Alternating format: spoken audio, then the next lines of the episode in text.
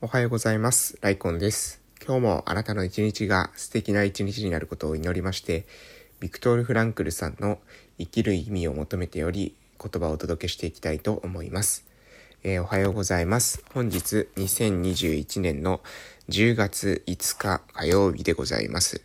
私は鹿児島県の奄美大島の某村で地域おこし協力隊として、活動をしています。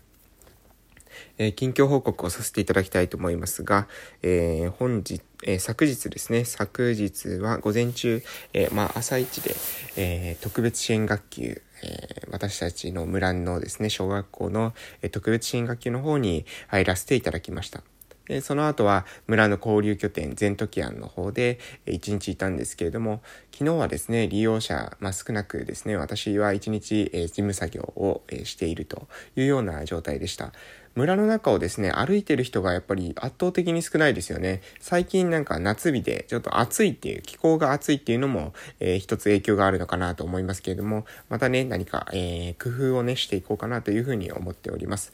昨日は、えー、ちょっとですね、人が来てないなというのを見ましたので、え、中の、えー、整理、中の環境を整理して、えちょっとね、かいえもし、え誰かが来た時に快適にですね、持ってなせるような、え環境づくりっていうのを、えさせていただきました。そういった日々ちょっとずつですね、えー、改定を加えながら、改変を加えながら、そして、えー、人にですね、えー何ですかね、応援してもらえるっていうことだけを、え期待するのではなくて、自分たちでできることを、えとにかく手をつけていくっていうことをですね、意識していこうかなというふうに、え思っております。あと、え本日ですけれども、あ、本日じゃない、昨日ですね。昨日は夕方の方はですね、え学校で行われてます、え学童、え放課後児童クラブですね、えそちらの方に、え行ってきました。で、まあ、子供たちとですね、あの、楽しく遊んだんですけれども、まあ、私が行くとですね、大体、えー、肩車したりですね、おんぶしたり、なんかダイナミックに、えー、遊ぶ子供たちがですね、えー、増えますので、えー、非常にですね、えー、そのことによって、まあ、私の体自身も、えー、シェイプアップ、えー、されるのかな、というふうに、えー、思って、子供たちとですね、遊びながら、えー、楽しく、えー、過ごさせていただいたというような感じでございます。はい、ということで、まあ、近況報告はそんな感じですかね。10月に入ってもうね、5日目ですね。あっという間に多分10月というのも、えー、過ぎ去っていくというふうに思われますので、えー、日々、えー、コツコツ淡々と活動していけたらなというふうに思うわけでございます。はい、それでは、えー、ビクトル・フランクルさんの言葉を、えー、引用していきます。人間は何かを過去に収めることによって、一つの現実にするというのがもし本当であれば、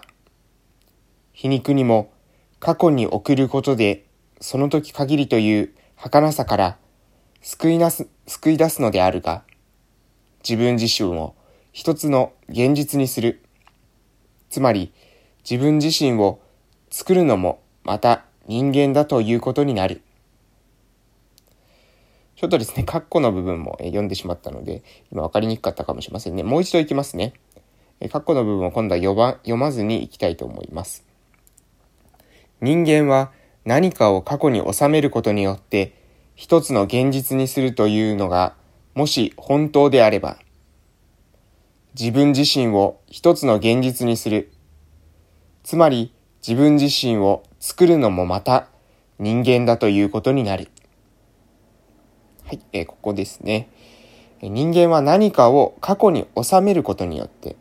人間は何かを過去に収めることによって、一つの現実にする。これはさっき、えー、これは、えっ、と、昨日かな？言ったと思います。え過去に、え送ることによって、今の現在というものをですね、過去に送ることによって、えー、現実を作っていくのであれば、自分自身を作っていくのは人間であるということです。まあ、当たり前の話なんですが、というか当たり前というか、まあ、よくわかる話だと思うんですけれども、今という自分の時間を、え過去に送ることで、え、過去が確定していくわけですよね。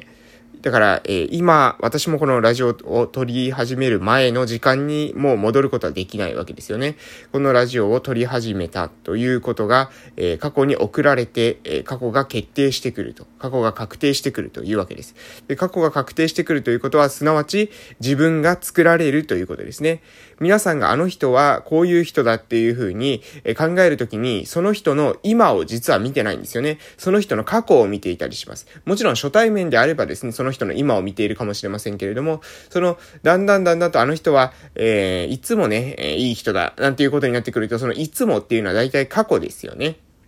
その人は過去に何をしてきたのか、過去どういう風な人間だったのか、それ、そのことによって私たちは相手というものはこういう人である。えー、そして過去楽しい体験があった場所があれば、そこは楽しい場所であるという風になっていくわけです。で、これなぜそういう風になるのかというと、私たちは過去を認識するからですね。で、その過去を認識した上で、今の、えー、目の前のものの評価を決定するということです。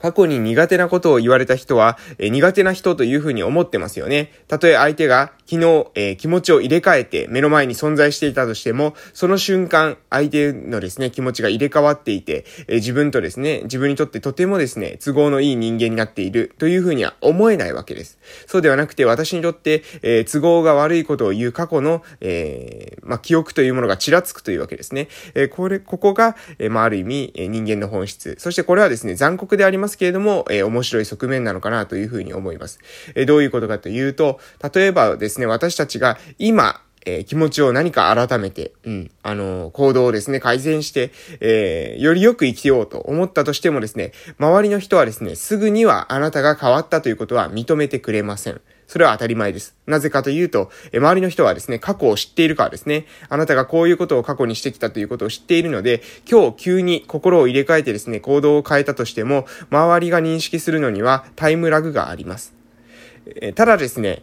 ま、もしあなたがその心を入れ替えて今日から行動を変えてそれを続けていくことができるのであれば、そのうちですね、相手は必ずそのあなたの今の行動というものが過去になっていきますので、えー、あなたがですね、あ、心を入れ替えたんだということをですね、認識する時が必ず来ます。で、ここをですね、信じてやることがで、やり続けることができるか、行動を、え、自分の中でですね、最適化することができるかどうか、自分がどういった人間でありたいと思って、それにため、対してですね、えー、何ですか、原稿一致した行動を取れるかどうかっていうことは、私は非常に、え、人間が、が、人間から信頼されていくためにですね、必要なことなんじゃないかなというふうに思います。